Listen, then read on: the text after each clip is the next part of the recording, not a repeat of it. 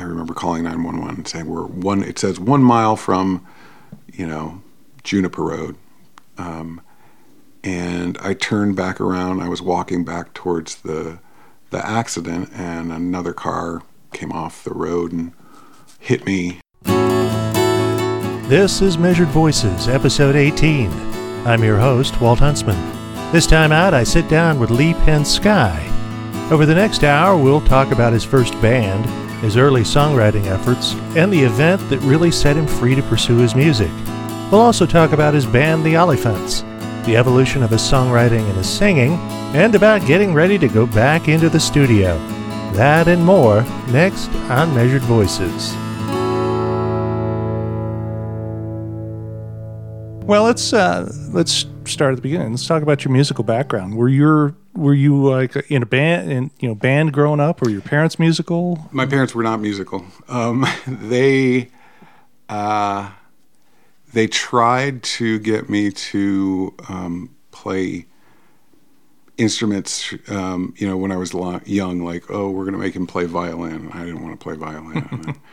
um, we're to make him play um, cornet in you know like that's you know in third grade everybody was supposed to play an instrument and they were you know cornet was the one that I was allotted um, and then they stopped trying to make me play um, play an instrument. And I did a lot of um, you know I was in the chorus a lot and but I wasn't I wasn't a confident singer and I didn't I didn't really think that I could sing at that point. And I would always stand next to the guy that I knew could sing and kind of just listen and he'd say, you know, he'd sing, you know, like Hallelujah chorus, Hallelujah, and I'd, I, you know, I'd wait that moment and be like, Hallelujah, you know, like, you know, because I, I, I couldn't, I couldn't do it, you know, I, or I, I didn't believe that I could do it, right? I didn't have a good ear for it, um, and so I was, I was in chorus through um, through high school and you know and, some plays and stuff, um, and then um, didn't play an instrument. Um, tried to start a band. Was the lead singer for this heavy metal band, you know, and um, I was horrible, and I knew I was horrible, and um, I thought to myself I better learn how to play bass. bass players always have a gig. And um, before they kicked me out of the band, um, and uh, learned to play bass, um, you know, started playing bass. And me and one of my best friends started a band, a band called Mr. Picasso Head, and we played played around kind of the. Um, we were from Ann Arbor, uh, Michigan. We played around, you know, the Detroit, Toledo, um, God, did we get into Chicago a little bit? I can't remember. Um, you know, all around Michigan um, for about four years. Um, uh, yeah, Mr. Picasso Head. And, yeah, uh, I'm trying to envision the uh, the logo for that band because I'm thinking so, Mr. Potato Head with sort so of. So the logo was was drawn by our singer, my my best friend, and it was um, this naked guy with his head twisted in a pretzel this kind of almost cartoonish, um, uh, kind of in this weird, um, almost like dance pose. Um, and Mr. Picasso Head was like a Picasso signature. I can't imagine people didn't relate to that more. Well, yeah, I mean, it was it was a great. I thought it was a great name, and um, it was a fun band. Um, you know, actually, my my friend um, who occasionally would get together and play some music. He he lives in California, but you know, um, he was just out here this last summer and we played a gig gig together. Um, he brought me an old tape um, tape to see. You know, he put it on CD of our our, our release and um, a couple shows that he had found that were recorded and uh, you know, listen back to it, thinking, God, we were so, we must have been so terrible. But listening back to it, and I was like, we were okay, we were pretty good, you know, like. Um, so that's that's where I really got my start, um, and I wrote most of, um, at least initially, I wrote most of the music and lyrics for for that band, and then um, then the band started writing a little more together. Um, you know, towards the end. Um, a lot of fun, and That actually that actually takes me kind of to the what was going to be my my next question was uh, when you made your first attempts at songwriting and and what those were like. Were, was the band the first place, or did So- you try before that? so the the the songwriting yeah i guess it was so i i, I did a lot of lyric writing um, and i've always written prose simplistic prose i guess you know um, you know throughout throughout my life you know even as a little kid i i wrote a lot of um, metaphors and um, you know um, my mom still ha- has some things I wrote when I was in like second grade. Um, and so I, I've always written these kind of little prose. Um, and I guess the first song I wrote, in fact, I remember the first song I wrote, it was um, a song that we recorded as a band. It was really kind of a simplistic song, love song, you know. Um, yeah, and so that's that's when I first started to write songs, I guess. Um, you know, I was playing bass. I knew enough on guitar that I could kind of, well, this is a you know this is a G chord and this is a D chord. So what happens if I, you know? But I, I wrote most of my stuff on the bass, um, and then would kind of, okay, what's that going to be on? You know, what's that going to be on the guitar? So I, I would know how to communicate it to the band. Um, yeah, so I, I started off not knowing actually we all in that band really started off not knowing how how to play our instruments and um, how to work as a band. Well, I can relate to a lot of that. I mean, I, I wrote like like you. I wrote a lot of lyrics Mm-hmm. for years and years, and uh, even now I have to bring in bring in the band to Yeah, help with the arrangement Yeah, and the yeah, chording yeah. because it's still a weakness. yeah, uh, you know. So then I, you know, I didn't um, after that band, I I didn't really um, play for a while. Um, I was in my master's program. You know, I went to you know came out here to work. Um, and I didn't, you know, I, I still had a guitar, and I would I would play my guitar, but I I I would write, but I didn't um, I didn't play out. Just did it for myself until uh, you know until wow about 2001. Well, and your website talks about 2001 as being kind of a pivotal year for you because yes, you had, uh, you know, a near fatal yes, I got mishap, and that that kind of gave you some. Uh, the way I, I kind of think of it is, it, it sort of brought you to life in a way as a songwriter because you Absolutely. felt felt able to, it, like there was nothing worse that could happen to you at that point. Uh, can you, for people who aren't familiar with the story, can you? Uh, Sure. Um, so I- moved out to Idaho for to work for um, a wilderness treatment program. You know that that would take kids out into the into the wilderness for you know three weeks at a time and teach them survival skills and um, uh, you know it was really kind of about confidence building and um, and so I was working for that program. Um, I was I just graduated with my um, master's in social work degree, so I was doing the therapy component for that.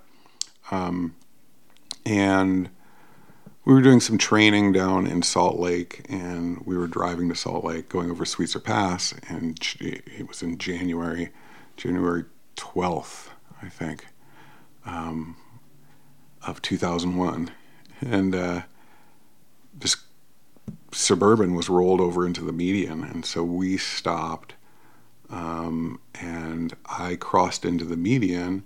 And I was in the median, kind of responding to this. It turned out to be an um, an older woman who was flipped upside down. And there were several, you know, several other people, and so we were kind of. You check there that person. I'm going to go call 911, and you know, so I was, I'd um, trudged through the snow um, to kind of find a, a marker, you know, and I remember seeing, you know, Jupiter Road, you know, and I was it turned out to be Juniper Road, but for in my in my head for the longest time it was Jupiter Road. Um, and I I remember calling 911 and saying we're one it says 1 mile from, you know, Juniper Road. Um, and I turned back around. I was walking back towards the the accident, and another car came off the road and hit me. Um, um, luckily, I saw this car coming, and I was able to jump. Um, and so instead of it going over me, um, it kind of caught my leg um, and threw me up on the hood, and then threw me, you know, many feet. and people say, "Oh my God, the car hit you going highway speeds," but uh, my guess is it was not quite highway speeds because I think I would, you know, have. I mean, I suffered significant injuries, but I think I would have been really squished.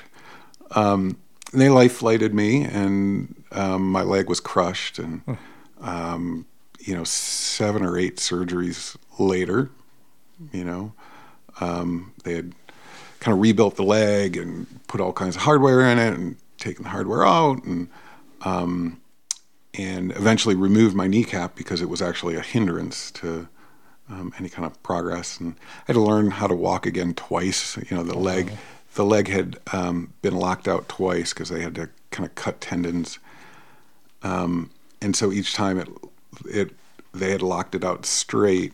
Um, I lost all muscle mass in the leg, and so I'd have to rebuild all the muscle mass and te- essentially teach that leg how to walk again.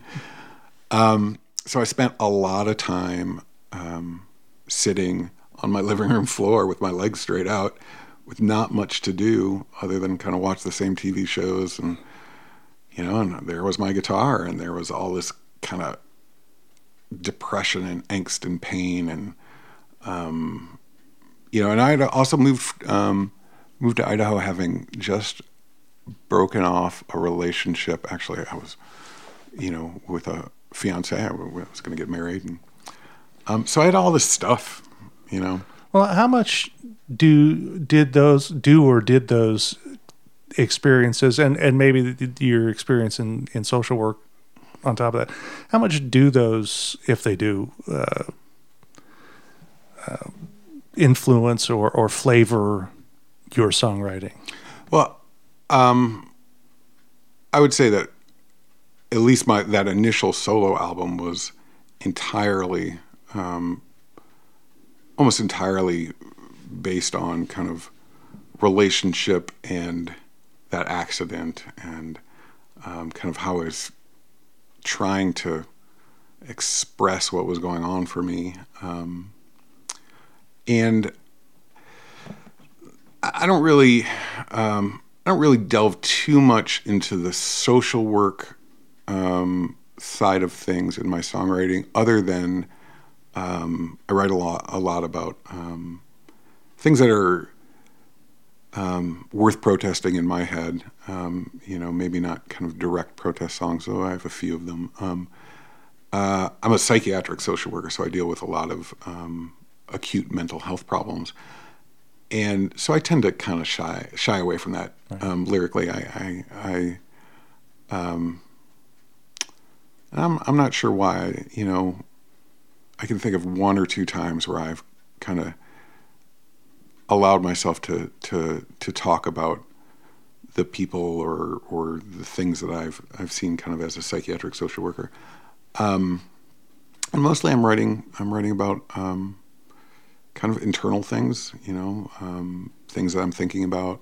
Um, I'm not really um, not really much of a topical songwriter. You know, I've, mm-hmm. I've got a lot of friends who you know they're going to write about the train wreck of such and such, and I have a few of those songs. The, the, the title track of my last song is really a topical song, um, um, but it's also a protest song uh, about the the Big Branch mine disaster. Um, yeah, but in that work, I imagine, and I I am completely imagining since I, I'm not familiar with the work that much. I would imagine that you witness or experience or see various emotions at play on the range of the emotional scale with the kind of work that you do. Does that sure. help you tap into your your own uh, no, emotions? Again, again, I don't um, at all. I so um, so I'm a clinical social worker at at the Ada County Jail, and so I I deal with a lot of um, very sad things. Um, you know, people who are either very sad. I mean, it's sad because they're so sick, or it's sad because they're so broken, or it's sad because of what they've done to people, or um, and I am pretty good. Um, I don't think I would be able to do that job as long as I have because I've I've done that. I've been there for about eight years, and I've you know done other you know acute mental health social work for the rest of my career, other than this um, job with the kids. Um, I don't think I'd be able to do that job unless I had a good clinical distance, you know, an ability to kind of say, that's that, you know, eh, that stuff always, of course, will always spill in a little bit, but I'm pretty good at kind of just leaving that there. Um, I mean, the stuff I really write about are are um, are things um, things I'm more intimately concerned about. Um, not that I'm not concerned about those people, but you know, um, uh, I've got a lot of songs about you know maybe things I feel about a, a, about equality or love or things I'm angry about or things that you know. Um, again, not that those those things at work wouldn't um, wouldn't engender those emotions, but um, well, uh, on that note, maybe uh, you could share a song with us. Then. Sure, sure. Um, let's see. I'll, I'll play a song. You know, we're we're in a politically charged time of this country, um, and there is lots of derision um, concerning uh, people's different beliefs about what people should be allowed to do or should be um, I don't know, a lot of rights things, you know, that were were very. Uh, there's a lot of politicians that want to tell um, tell us what we can and can't, who we can and can't love, what we can and can't feel. I think right now, and it's. Um, I think it's problematic. Um, and so um, I wrote this song a few years ago when when the add add the words um,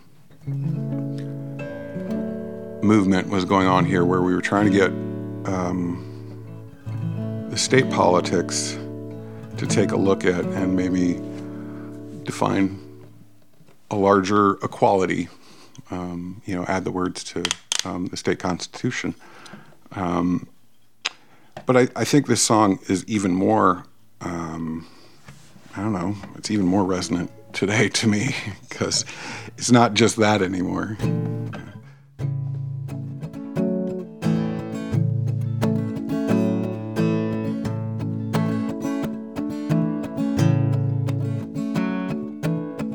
I don't have to pay tribute to the pirates and the scoundrels.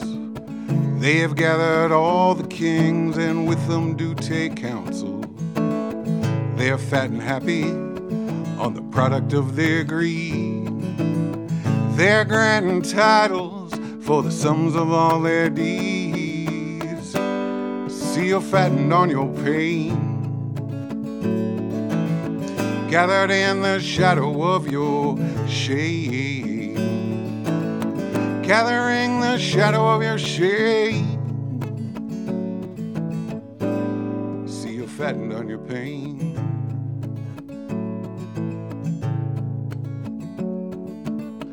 You don't have to pay the toll to that toll taker.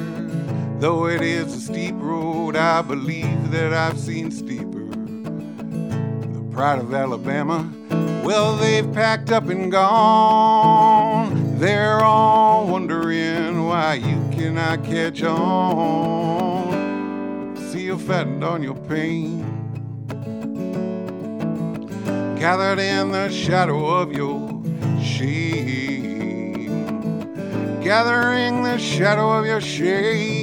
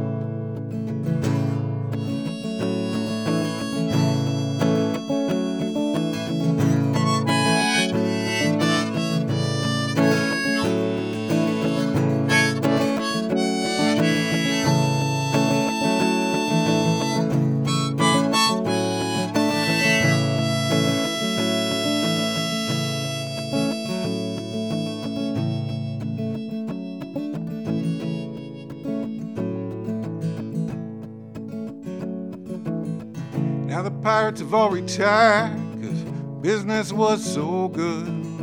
And your license it expired, but I guess you knew it would. You've paid for our dreams with pearls you've never had. And I would lend them to you if you needed them that bad. I see you're fattened on your pain gathered in the shadow of your shade, gathering the shadow of your shame. I see you fattened on your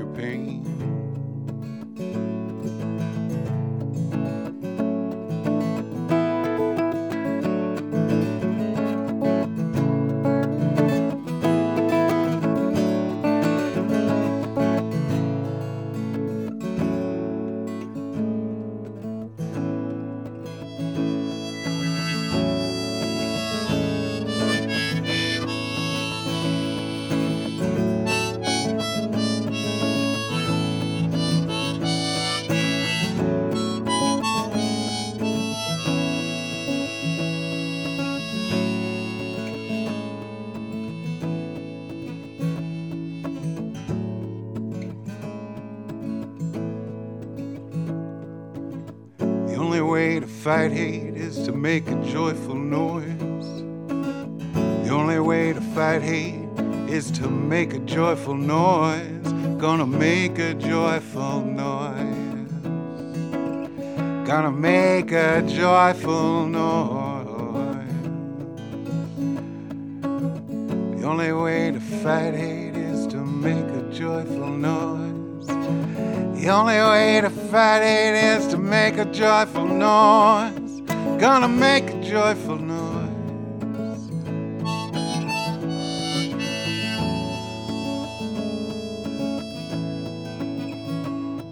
Gonna make a joyful noise.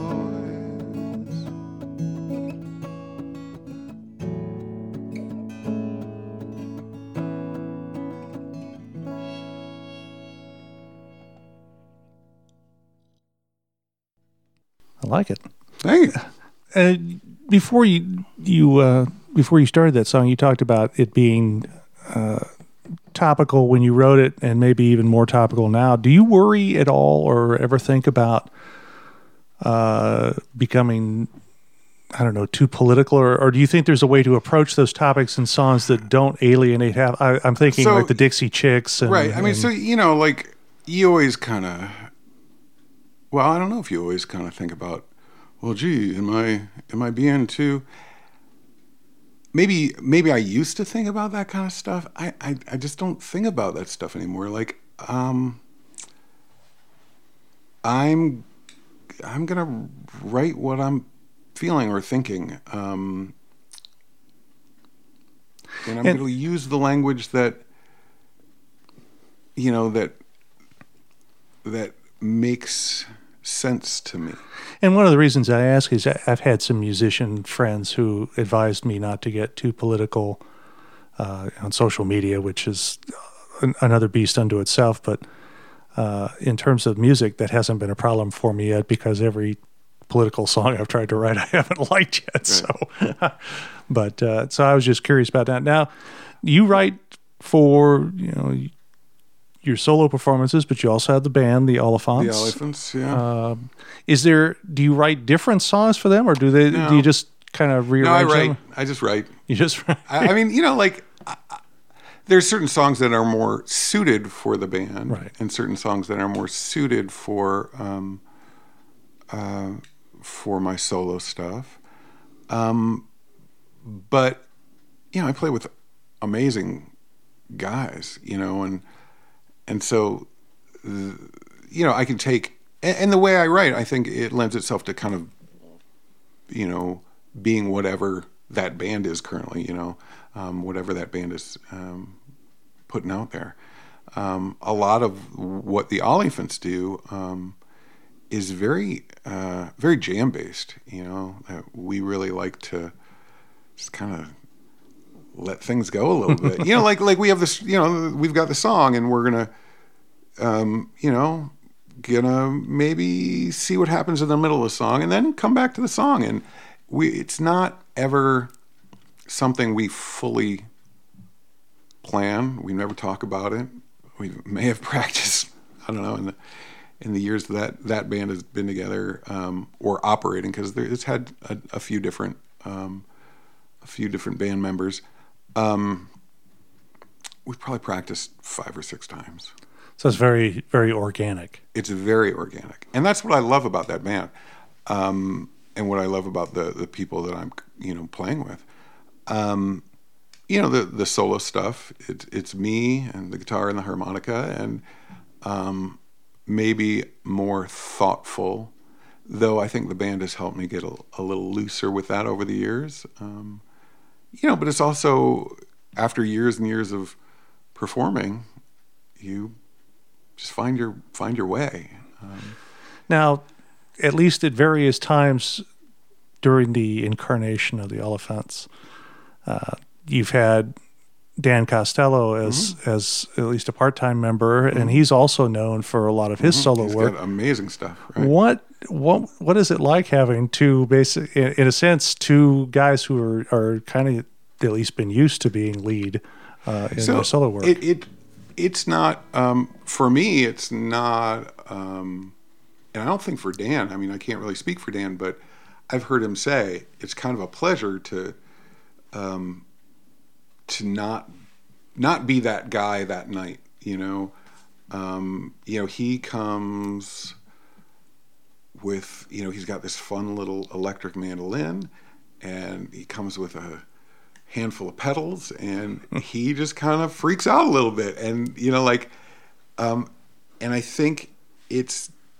in some ways a little refreshing for him again this is something i've heard him say and um, i'm kind of putting words in his mouth but um you know the it's in some ways it's kind of a a night off you know while being on you know like for for him i think. Um and it's fun because he can do he can approach it differently i would assume. Um, and so I, i've never felt like there's any kind of um, thing to work out. You know if, that, if that's what you're asking is you know do we ever have to work something out about never felt that like it's it's always been so easy Now, on your website, you talk about how returning back to the, the accident in 2001, how that sort of freed you up and, and allowed you to feel like you could come out from the shadow of the band.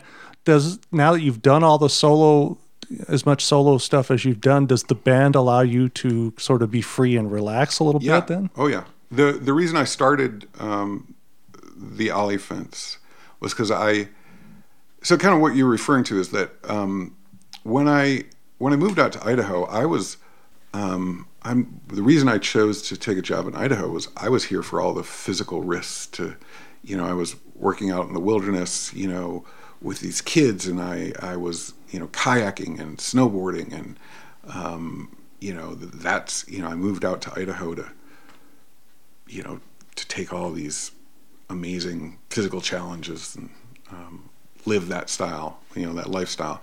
And when I got um, when I got hit, um, and I could no longer use my leg in the same way, um, you know, luckily I can still walk, you know, and um, I can kind of ride a bike a little bit, but I can't really go mountain biking. I don't want to. Know, I could, but I could chances of me, you know, wrecking everything the surgeons have done is pretty, pretty significant. I can't really snowboard anymore because um, um, I don't have a kneecap, and you know my tendon has been cut several times, and so that um, that presents a lot of risk there.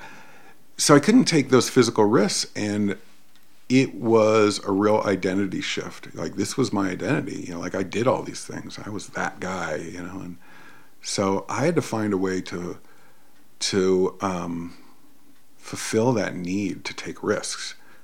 Um, and so I'd always play. You know, I played music, played music in the band. But as I, you know, I always sang. But as I said said before, like I didn't have any confidence in my singing. I knew I was a lousy singer. Um, and so the risk then was to just put it out there, to not worry about that. Right. And you know, after nearly losing my life, like what's it who cares if people don't like what my voice sounds like? You know, like what what's it gonna do? Kill me? you know, like so so that's that fulfilled that need. And so I played around, you know, for quite some time as a solo and kind of developing who I was um, as you know as a solo artist, and um, you know played around the West, played a lot of folk festivals around the West, and um, uh, and you know eventually felt like okay, I'm you know I, am ready to play with some other people now. You know I've, I've I feel like I got this. Let's do something different. Um, and so um, kind of spontaneously put the Oliphants together. It was kind of a spontaneous thing, and the naming was even spontaneous. I mean, the Oliphants is not a, not a great name. People are like, "What is the Oliphants?"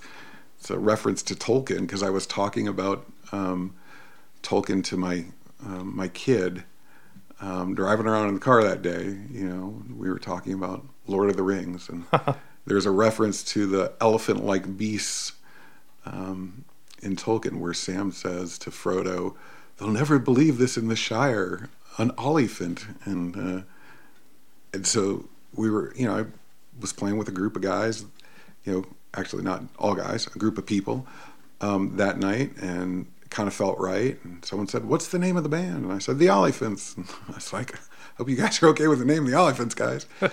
um, and it it just stuck. Um, but you know, I could have named myself, you know, named the band something much more catchy, and I think we'd you know do better. but but it is what it is, you know. So a lot of stuff that I do is um, is spontaneous, and that's what that band is all about. Is that spontaneity. Now, you you were talking earlier about how your first solo album uh, kind of came out of, if not directly out of the experience of the accident, sort of the emotions that sort of built from that. Mm-hmm. How would you say that your songwriting has, I don't know, changed or evolved in that time since then? I, I would I would say that um, you know my my songs used to be um, direct personal experiences, um, and not that my songs kind of aren't that anymore, but the topic, you know, it used to be very um, uh, very much about relationship and um, inner inner angst, inner pain. Um, and not that that theme doesn't still resonate kind of with what I do, but um,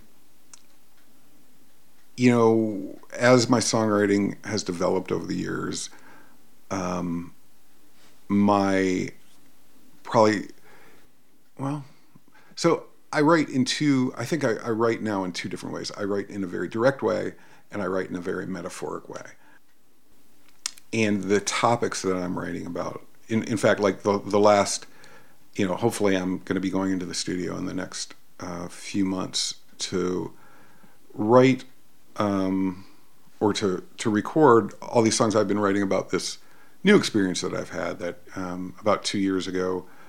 Um, we discovered some letters in my great grandmother's things. My great grandmother came over from, um, we think it was Poland, though we hear various various places. But um, she was 13. Her older sister was supposed to come over to the United States and she got sick and so they dressed her up to look older and put her on a boat and sent her over. I think I think it was 1914 that she came over. Um, she met some distant relatives in New York and kind of you know lived her life. And she came from, um, you know, she had it's my understanding 12 siblings and um, we our understanding was that they all died in the Holocaust, that her whole entire family Oh wow. died in the Holocaust. So my cousin um, was going through some things and found one of her old purses and opened it up.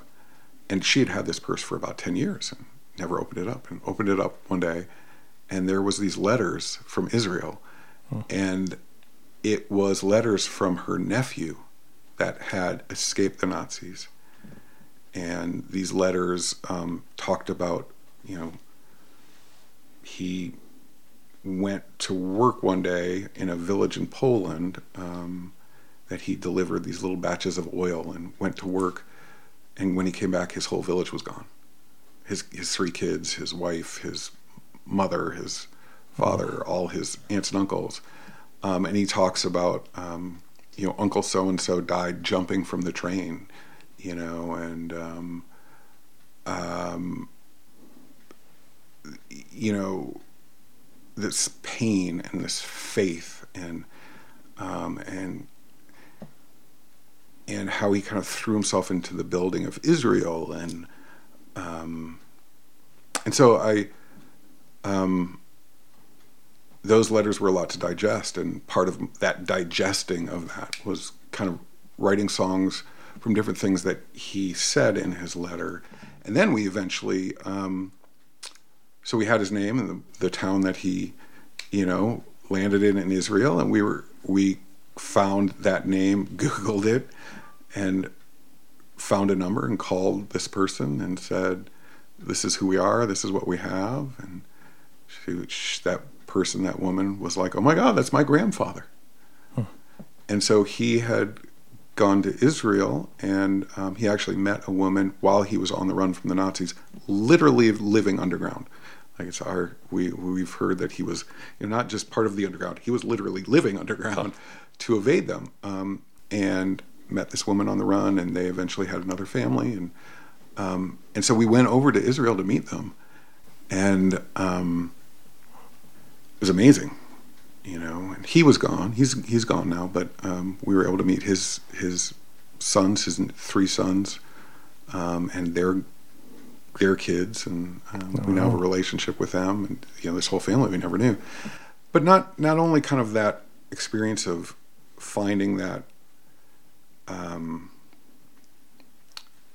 finding th- that part of our family, and and his description of the horrors that he went through, but also the experience of going over to Israel and going over to the Holy Land, and um, and experiencing that and all that's tied up with, you know, like old Jerusalem and Right. you know the Palestinian conflict and you know like all this stuff that's packed into that land and um, and so um, so a lot of those songs you know they're they're not so much about relationship um, they're more topical um, but they're certainly about how they affect me or how I'm feeling about those things, and and so that I, th- I think that's you know to get around to it, I think that's how my songwriting has changed. Is um, you know you, you start to run out of um, um, I love you or I'm heartbroken songs, and um, you start to write um, about I'm heartbroken about this, you know, um, I love this. Um, uh, I'm angry about this, you know, instead of so much I'm about I'm angry about my relationship with, you know, my So- dad or something. It sounds like these songs could have the potential, at least, to sort of marry the historical with the personal, with the interrelation. yeah, and you know, so and, and be- I mean, and people just people just I think naturally. I mean, you naturally just grow. You know, with the more experience you have of writing. You know, I've written hundreds of songs now. You know, the the more experience you have, the more. And a lot of I still write all the time. I still write stinkers, you know, hmm. like where I'm like, oh, Yeah, I know the feeling. yeah. Well, but you know, but that all that stuff is important, I think, um, and I've learned never to throw away um, anything. I've had I've had people tell me I write too much, and I say, well, I write all that much so that I can get all the bad ones out and get to a good one, Well, right. maybe. And all that stuff is important. I think that that stuff is is is truly important. Yeah, and so um, so to kind of go back to you know the thing that you said earlier, do I, you know, do I veer away from certain topics? Um, not not really any. You know, maybe when you initially start or when I initially started, I would I would think to myself, oh well, maybe this is too much, but no, not not anymore. And you mentioned it, that for years you you wrote lots of lyrics and prose. Did I guess this is sort of a two part question? Did any of those make it into songs that you Oh, do sure. now? And and in those days, it sounds like at least until you got comfortable with the guitar, you had lyrics and, and no music, and maybe lyrics. Music. How do how do you write now? Oh, so you know, um, I kind of come about it in two ways, and I think a lot of people do this too. You know, you might be playing around um, with a riff, and that riff kind of sparks an idea lyrically, and then you know, or you might be driving along. Um, actually, it happens to me a lot driving along. Thank God for cell phones. I say this all the time. Before cell phones, um, were you know, or you know that that little memo button where you can just talk into it. Um, I was a terrible danger on the road because I would be writing lyrics all the time. you know, because they're they're coming to me that way, and um, you don't when you're driving. I think you don't have any distractions that you normally do sitting around at home. You you know, your Facebook or your whatever um, TV or your kids or um, which are all you know worthwhile distractions in some ways, but um, especially your kids, I guess. um, but um, you know, once you have that that lyric and that melody, um, more often than not, that's probably how I come to it. Um, you know, occasionally I'll come to it with a riff.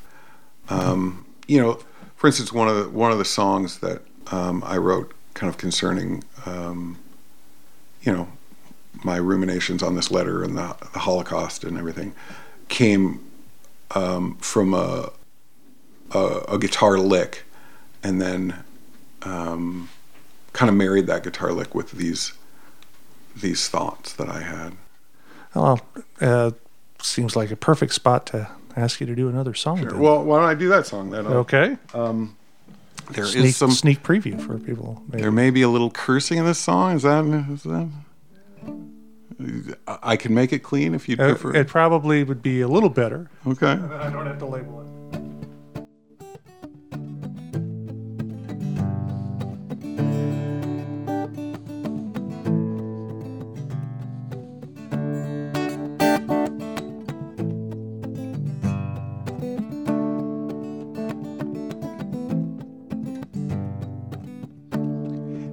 Came for us in the morning. Put my can into the cars. Root up the flower of a people. You wipe them from the stars. Put a number on our arms. Like cattle and a brand. Thought they'd own our future. But a few of us make a stand. We'd make a stand.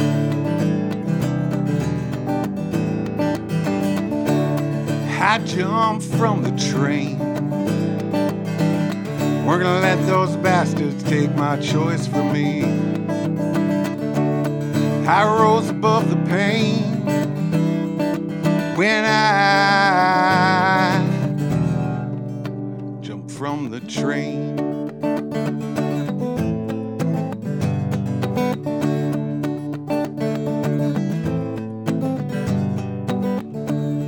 Started out in Warsaw and in the underground in France. They hit us out in Belgium, giving some of us a chance. We rose up in Treblinka. 70 of us made our escape. Though we died fighting in Sobibor, our resistance made them close the gates.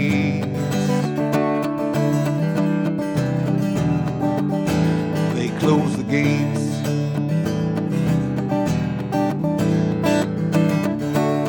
I jumped from the train. We're gonna let those bastards take my choice from me. I rose above the pain when I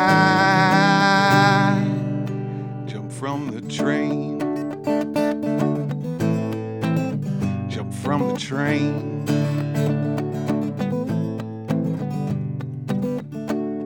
We stood 'em up in Nuremberg. We brought the darkness into day. Some of them crept to the shadows, but we never let them stay. And we got Eichmann in Buenos Aires. Brought the butcher back to Leon. They thought they'd own our future, but I rose with the dawn.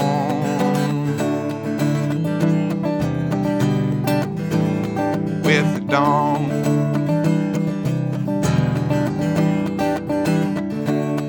I jumped from the train. Bastards take my choice from me. Rose above the pain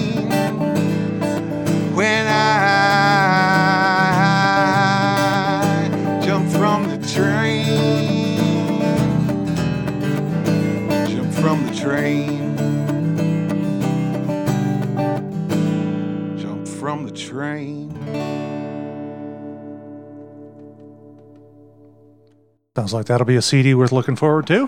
I, I hope so. I mean, you know, there's a there's a lot of Now that that song had a, that song had a, a number of historical references in it. Did did you have to do a lot of research for writing some of the songs? Well, um, you know, some, um, you know, some of some of that stuff. That, um, I just, you know, I don't know, I don't know where I learned it. I just knew. Um, some of the some of the things like the, you know, as I'm going through some of the um, the uprisings in in the um, concentration camps um, there that I was talking about. You know, um, Sobibor and um, Treblinka, and uh, there was actually multiple uprisings, and I just kind of chose those because of um, the story of those.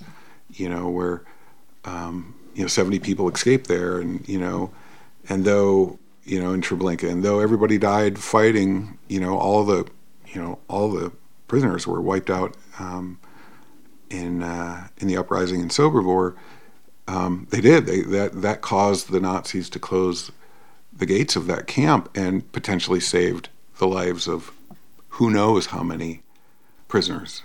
Uh, I was I went back and I was I was listening to a couple of songs from your first album, and then uh, sort of comparing that with a couple of the songs from the album you came out with in 2015, and it struck me that your voice gained a little.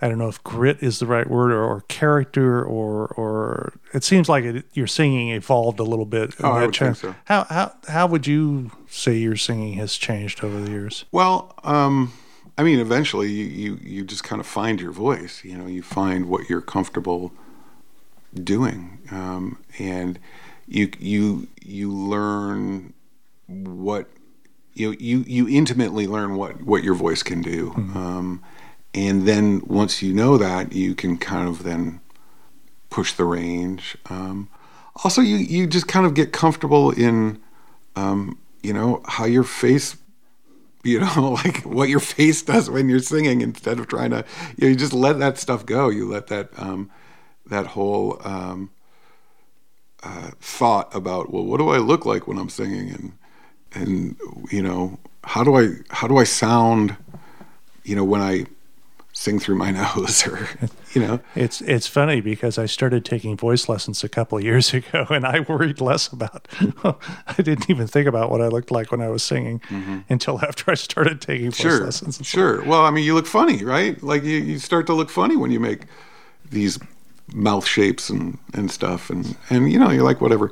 My my wife, you know, when I first decided to, um, she says that uh, when I first decided to start singing out, like actually playing my own stuff, um, I I kind of told her I, you know, over the next year I'm going to do this three. I'm going to play out three times. And I just immediately just went out and did it, and she was kind of surprised about that. And she said, was, you know, that she was really proud of me for just going out and just doing it.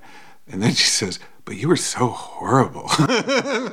and she she actually uh, uh, bought me a few voice lessons. little, little tough love, there. right. Um, you know, and I- I think that the singing thing, not everybody is going to be a beautiful singer. I don't think I'm a beautiful singer, you know? And um, so, so if you are not a beautiful singer, then you have to be um, a singer that has some character. And you have to just allow that character to c- come out. So then it comes down to finding and or writing songs that fit you. Well, yeah. I mean, I, I, I hope that you're going to write songs that fit, fit Uh, you. you know. as opposed to just well I, I love this song so i'm going to do it Oh yeah, I've doesn't- never been. I've never been really good at at. Um, I I think I write more um, intrinsically. Um, I'm not really a student uh, of music so much as I'm an in, intrinsic writer. Um, I have some friends that are. I, I think they're. It makes you a much better musician to be a student. You're like, I'm going to write a song like the Beatles, and you produce that. And I'm going to write a song like um, Willie Nelson, and you can produce that because you understand the musical styles behind it. Um, versus, I think, you know, what I do is just this is what I this is what I do. This is how I write, um, and I can kind of push that a little bit. Um, but I'm gonna write. I'm gonna write as as it comes out. You know, I maybe that's singer songwriter writing. I don't know. I don't. who knows what all that is? I, I don't Yeah. for sure um, now you mentioned that that first year you told your wife you were going to go out and play three times Mm-hmm. and I, i'm going to guess that you've played at least three more times since about, about three, I think. Yeah, total of six. Yeah. but you've done you've done the solo work and you've done the work with the band. How do you find the Boise music scene as far as both of those experiences? So, um, the Boise music scene, um, first of all, is super, super rich right now. Um, you know, there's so much great music out there of all different kind of genres now. Um, you know, you, when I first started, there was you know a lot of um, a lot of Americana, um, you know, a lot of bluegrass. Um, of course, jazz has always been strong here, um, but now there's just so much varied stuff and so much cool stuff. You know, so the Boise music scene, um, because it's so rich, you know, it, it used to be that you could be the, you know, you could be the the guy who played every, you know, every weekend at, you know, Pengilly's or whatever, you know. Um, And now there's so many caliber bands out there that it's it, it's a little um, it's a little thicker, a little harder to um, kind of make your way through all that, or or have the audience make its way through, you know, because there's so much good stuff to listen to. Um, so so I think that's great. I think that's fantastic for for Boise, um, and I think it's I think there's been a lot of elements that have brought that about. Um, uh, you know, obviously Treefort and Duck Club and um, Radio Boise uh, are primary um, primary primary elements of that. But I think even before that, you know, Go Listen Boise um, and the Idaho Songwriters and you know and and just the the stalwart musicians that have been just hammering it out there for years before that and keeping keeping that scene going. Um, you know, Boise used to be this huge punk scene too. You know, and um, um, before you know years, you know, in the good old days. would would you say you think it would be more difficult for you to find places now if you were just starting out, Well- or do you do you think you so now if I, you've got the experience? If I was just starting out, well, again, I don't know. You know, if I was just starting out, there there's more bands, but there's also more venues now. You know, there's more viable, absolutely viable venues. You know, there used to be just a few venues, and um, now there's a, a lot of a lot of venues and a lot of great open mic nights. And um, yeah, I haven't gone to an open mic night in quite some time, but um, but I should. But there are a lot of there are a lot of great ones. You know, like. Um, you know, but people get busy with their lives.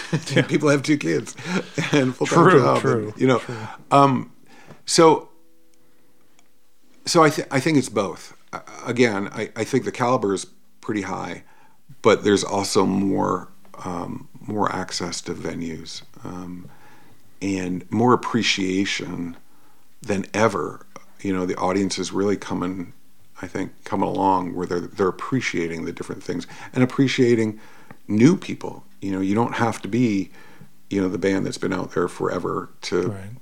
start to get the um, attention, um, which which I think is is really rich, um, and and people are, you know, I think when a when a music scene really takes off, it's the bands start to support each other more th- as much as the the audience does, and I I wish I could do a better job at getting out and you know really kind of being involved in the music scene other than you know trying to you know all my you know all my gigs. Um, Right. you know and and i try and get out there but it's you know you get again You got life. you got a lot but you got two kids and they've got dance and soccer and you know um, but i think it's important to um, to do that. Actually dan costello is an amazing an amazing example of that of just getting out and supporting. You know when he's not playing he often is out listening supporting. Well, I, I was talking to a, another songwriter who has just recently moved to Idaho from Nashville, and he was telling me that he thought that Boise was becoming a bit like what Nashville was when he started out there 20 years earlier. So it it sounds like uh, you know maybe we're on our way to becoming the next uh, the next great music mecca. Well, I, I I think it is a great music mecca. You know, suddenly, um, suddenly bands, both big and small, are stopping through, and I, I think that's it, it's no longer a an off night. You know, let's crash in Boise on our off night. It's a let's let's play in Boise as we're moving through to It's no longer it's eight o'clock in Boise, Idaho. Right. As Lynyrd Skynyrd right right and um and i would say um yeah i would i would i don't know if uh, i mean i don't know i mean I, I wasn't in nashville 20 years ago but um i would certainly liken it to um a young austin music scene or portland music scene. Um you know there's a lot of just cool and weird and fun stuff happening. Well, I'm gonna I'm gonna ask you to do one more song, but before I do, do you, anything that we haven't talked about that uh, you want people to know, Well, um, what do I want people to know? or that you think they might be interested in? Even so, you know, as I said, I'm, you know, hopefully going to get another album out there um, within the next year. Um, uh, kind of, you know, generated from this letter, these letters that we found. Um, it will be uh, songs mostly about, um, you know, kind of my experience in Israel and my experience of um, the Holocaust through the eyes of my God. What, what would he be? My cousin four times removed. I'm not. I'm not even I'm sure. not I, sure. I haven't done, done the math. Yeah, I don't know. Look for that. Um, certainly go to the, you know, the Lee Penn Sky website. Um, We'll get the link up on the Yeah. on the blog. And, uh, um, you know, look for the Oliphants out there. We're um, we're a good time. The Oliphants are a good time. Their Oliphants are a, a butt shaking. That's what it's meant to be. It's just a butt shaking party versus, you know, the uh, more introspective um, uh, songwriting. You know, the solo stuff that I'm doing. Um, yeah, play some music. Go out and play some music. there you go. Um, well, speaking of playing some music, yeah, let me. Um, I think I will. Um, I have a friend who is this great songwriter, um, and she's done a lot of kid albums. And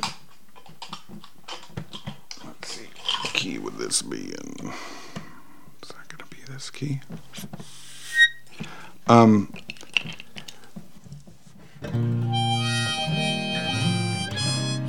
I think so. Um, and she has a she has a place up in Stanley, Idaho. Um, she's actually a California artist, but she has this place up in Stanley, Idaho, and um, she a couple times a year opens her um, opens her door up and lets some people come up and just chill out and Stanley and write. And um, um, you know, I played up a lot in Stanley and um, had had the pleasure of being up there. And there's always this character up there that I I see kind of um, from time to time, um, old cowboy, um, and uh, I've always imagined kind of what's his story. So.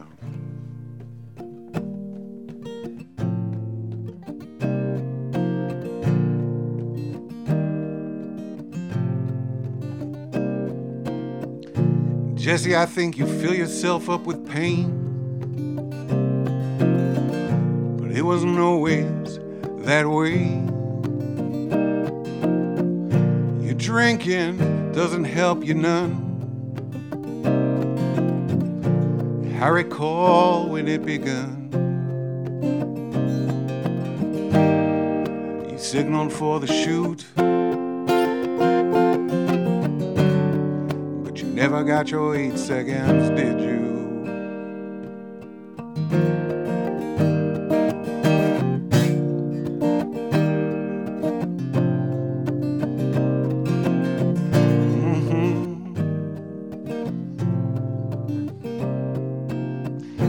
Jesse, I think you let yourself slip.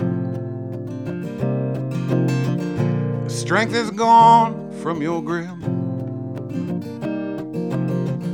But you still wear your hat and boots. But none of us are fools.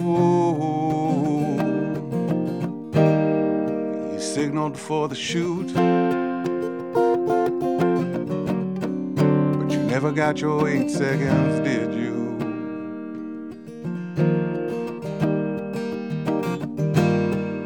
You had a pretty good run.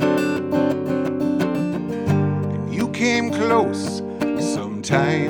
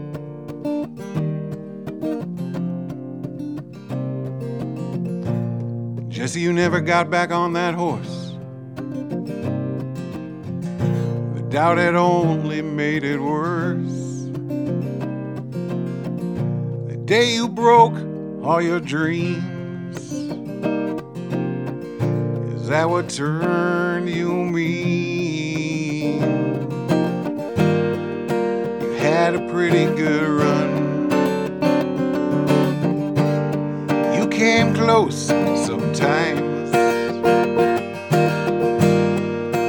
When she rolled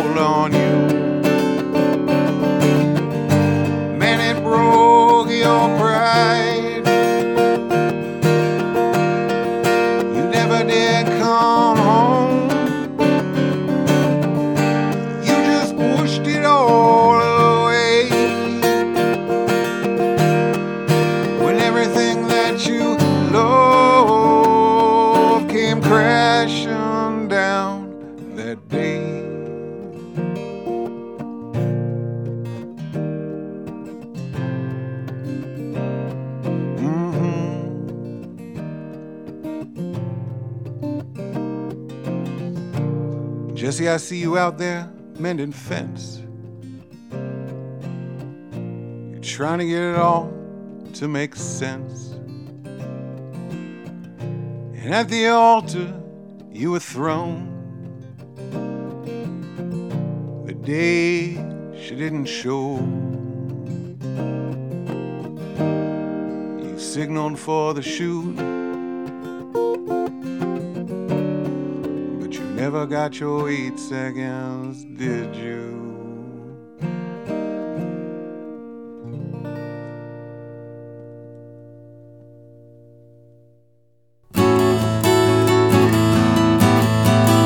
Thanks to Lee Penn Sky for sharing his stories and his music. You'll find links to his music and social media pages on our webpage at measured-voices.blogspot.com. Follow the podcast on Facebook and Twitter at Measured Voices. Next time, I'll sit down with Nicole Blaze and Mo Kelly of Blaze and Kelly. I'm Walt Huntsman. Thanks for listening.